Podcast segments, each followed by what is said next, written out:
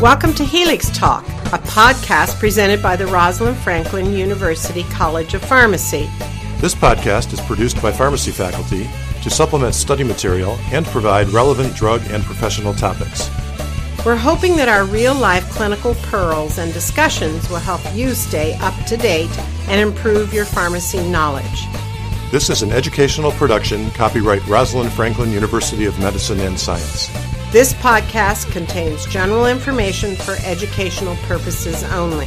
This is not professional advice and should not be used in lieu of obtaining advice from a qualified healthcare provider. And now, on to the show. Welcome to Helix Talk, episode 13. I'm your co host, Dr. Kane, I'm Dr. Schumann. I'm Dr. Hartranft. And I'm Dr. Patel. and we're very excited to have Dr. Hartranft with us today. And we'll be talking about the American Heart Association and American College of Cardiology 2013 obesity guidelines, but focusing a lot on three FDA approved medications for obesity management. So these guidelines were published uh, along with the dyslipidemia management guidelines uh, back in December last year. And um, getting started, just a brief overview. The screening recommendation obviously are making sure we are checking patients' height and weight and calculating BMIs, at least annual visits, and also doing the same with the weight circumference. Unless they are on uh, medication such as atypical antipsychotics, for which we have to do additional monitoring.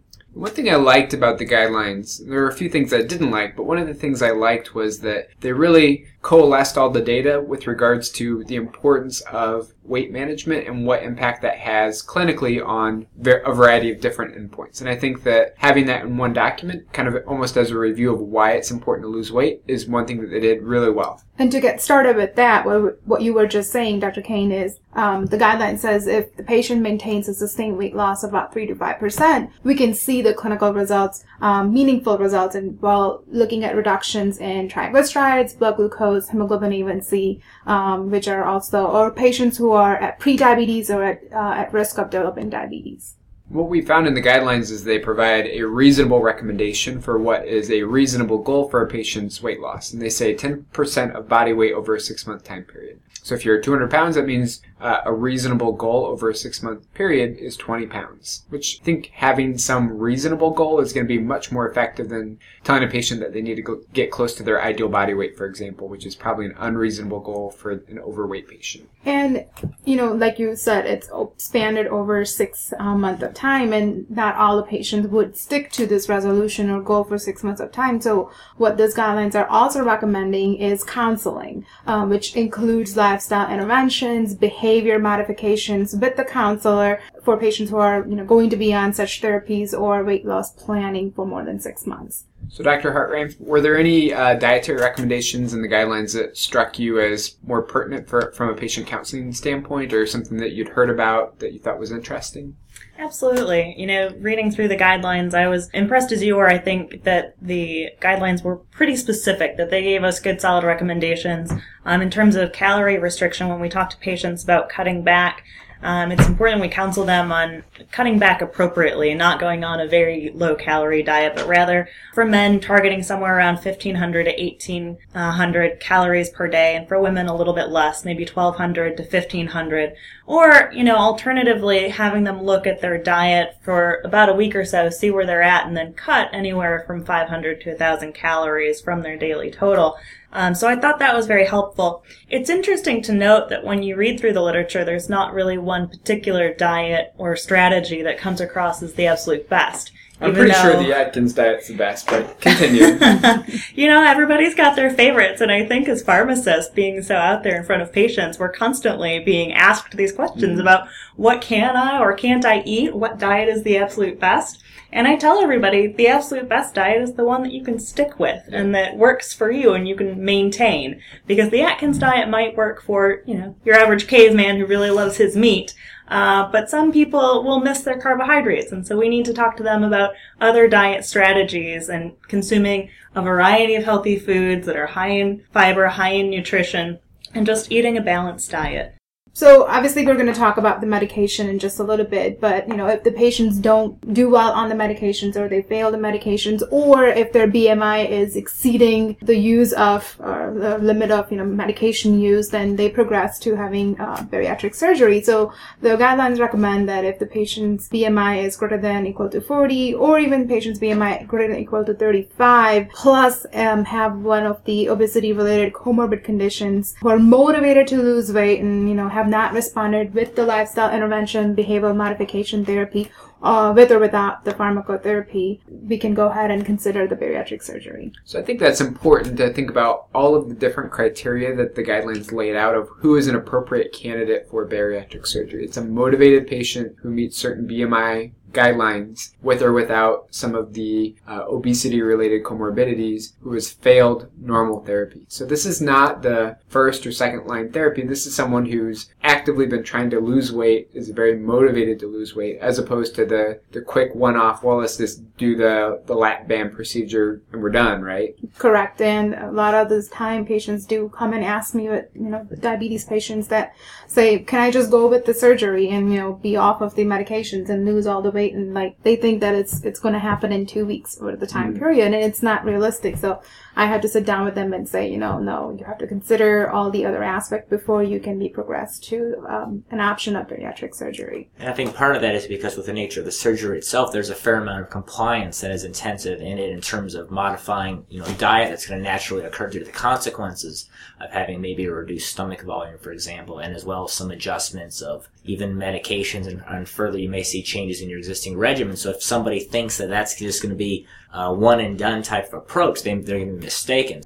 So, Dr. Hartranft, I know that when these guidelines were published, they may have been overshadowed a little bit by the lipid guidelines that were published concurrently. So, I, many of our listeners probably haven't heard of these new guidelines, but you know, I bet that they're very excited to hear about all of the pharmacotherapy guidelines and recommendations that were built into these guidelines, right? Right. Uh, Dr. Kane, you make a great point. It was kind of interesting the way these guidelines got overshadowed, but I will say obesity and obesity medications have really been in the news a lot over the last couple of years. In 2012, we had not one but two obesity related medications approved by the FDA, and they were the first medications in 13 years that we'd had approved for this indication. So it was pretty big news. Um, the drugs we have on the market right now, there's three of them that are indicated for long-term weight loss, and that's Orlistat, which has been on the market for a little while under the brand names Alli and Xenical.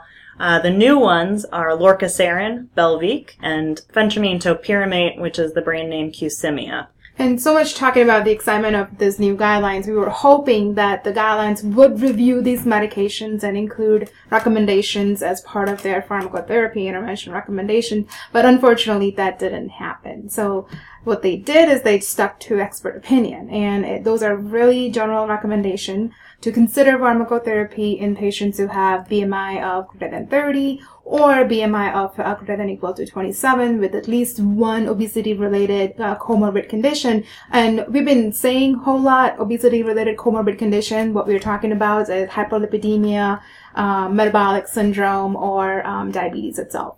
Uh, you also have to make sure that patients are again motivated to lose weight, not just you know relying on the pill to lose weight. Also have to make sure that they're seeing one of those behavior um, interventionalists to continue their lifestyle uh, modifications throughout the therapy, and also have to make sure these medications are FDA approved. So that kind of rules out all the over-the-counter advertisement infomercials that people have seen on TV. So off the bat, you want to make sure that you debunk that myth that, myth that you're not going to be able to use those those agents because they're not FDA approved. And last but last, not the least, that um, recommendation is that the provider who initiate the treatment is well versed in the therapy uh, and that they understand the potential risk versus benefit and then choose the patients accordingly. So, in thinking about the pharmacotherapy, generally, in my opinion, the guidelines were a bit silent in terms of preferring one therapy over the other or even providing a risk benefit analysis of one medication over the other. And truly, their recommendation is what is on the FDA labeling for the indication, which is BMI greater than 30 or BMI greater than 27 with an obesity related comorbidity. So they're really just recommending that you evaluate the appropriate use in those patient populations for pharmacotherapy. So kind of moving on to the pharmacotherapy, I think there's a few common themes that are present with all three of the medications. Probably the easiest, most obvious one should be pregnancy category X. So pregnant women should not be taking pharmacotherapy uh, to induce weight loss. Some of our medications do have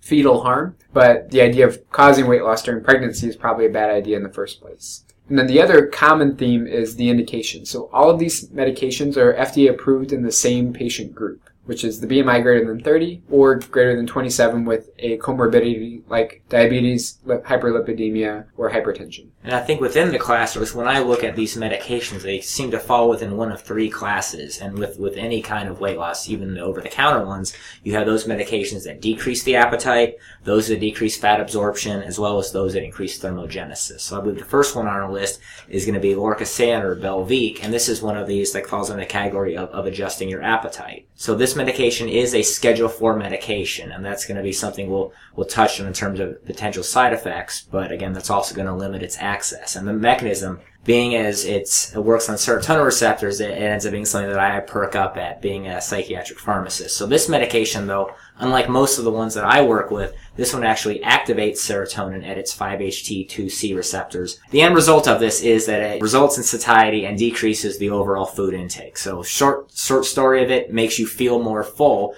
so this medication is approved, again, as Dr. Kane mentioned, we have very set criteria of approval, and they're all going to have the same wording of as an adjunct to reduce calorie diet and physical activity. No one of these medications is going to exist in a vacuum where you're sitting back and eating whatever you want and not exercising. So we are going to discuss some of the efficacy of these agents, and I want to caution the listener that these aren't comparable data. So trial A with Belviq should not be compared in terms of total amount of weight loss to another agent because the patient populations could be very different. So it's an apples and oranges thing. And with the different mechanism of action as we would see as we progress through the podcast is that maybe then in that case, if patient uh, fails one of the medication, you know, you can definitely go ahead and try the different medication too. However, they should not be failing on their efforts for diet and exercise modification. So Dr. Patel, can you give me an idea of the clinical efficacy of lorcaserin or Belviq that we saw in some of its clinical trials? Sure. So this medication was approved based on three different trials. We have the Bloom and the Blossom trial,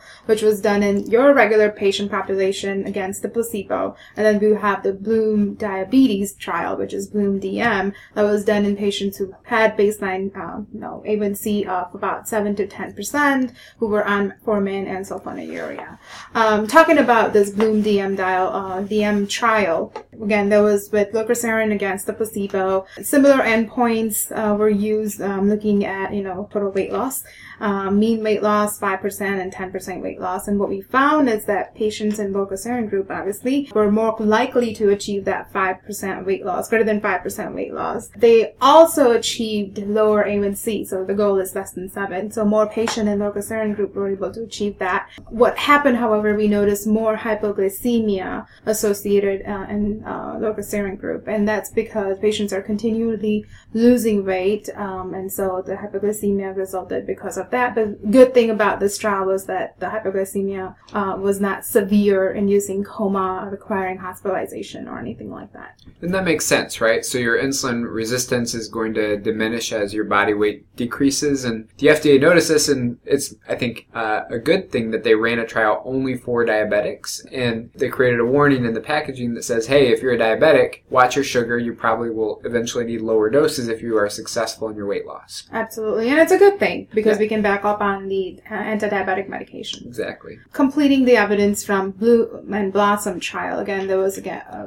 lorcaserin against the placebo. We were looking at one year weight loss, you know, uh, and then we're also looking at patients who were most likely to lose 5% or 10% weight loss versus the placebo. So what the trial found out, patients in lorcaserin group lost uh, on average 5.8 kilogram of weight versus patients in placebo group lost about 2.5 kilogram of weight. So there was still a little bit of placebo effect again because these patients were very in a controlled environment, monitored for lifestyle interventions and etc. And that kind of leads to a question of external validity, how applicable the results are of this trials into your actual patient population. Right. So in the trial, because placebo lost weight, and thinking about what was the actual effect of the drug, it was 3.3 kilograms or about 7 pounds. And again, thinking about that external validity. So in the trial, it's going to be very regimented in the sense of you have to do this exercise or we recommend that you do this exercise. We're going to have someone counsel you on your diet, things like that. Whereas in real world, it, it's probably more likely going to be, oh, you want to lose weight? Here's a prescription. Good luck to you. Um, and I think that that's an issue that the guidelines address saying, you know, um, having the counseling is important, but if you can't achieve that amount of counseling, you probably aren't going to see the same benefit as what you saw in these trials. Agreed. And I think that links into some of the monitoring that we see built into the patient labeling on this drug, and that is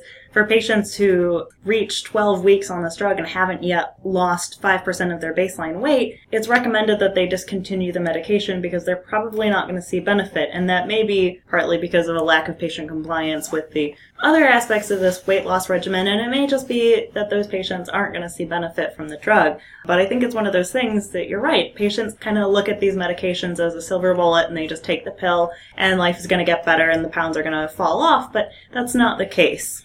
And thinking about the cost of the drug, it's more than $200 per month. So it's probably a good idea to consider discontinuation if it's not going to be effective. It has to be taken twice a day. It does have a renal adjustment that, in terms of dosing, should be considered. And it also has some drug interactions that we should think about. So it's a 2D6 inhibitor. That's a pathway that's used for things like uh, codeine for codeine activation to convert codeine to morphine. It's used for uh, beta blockers, certain beta blockers. I always like to throw in the example of tamoxifen. My patients who are on tamoxifen either for prevention of a primary breast cancer or for prevention of relapse of a breast cancer, they need their CYP2D6 to metabolize tamoxifen to its active metabolite. And if we're Right. inhibiting that, my patients don't get their benefit. So I think it's important that everyone's educated about those drug interactions. And actually, I'll chime in on my patient population as well. Your SSRIs, your selective serotonin reuptake inhibitors, your SNRIs, which add in norepinephrine, like your venlafaxine, and your antipsychotics as well. Many of them are dependent upon 2D6 for some, at least some form of their metabolism. And so adjusting that, and again, we end up with unpredictable kinetics. Mm-hmm. So then in thinking about cost, potential drug interactions, dosing, the big reason that if it's not going to work is,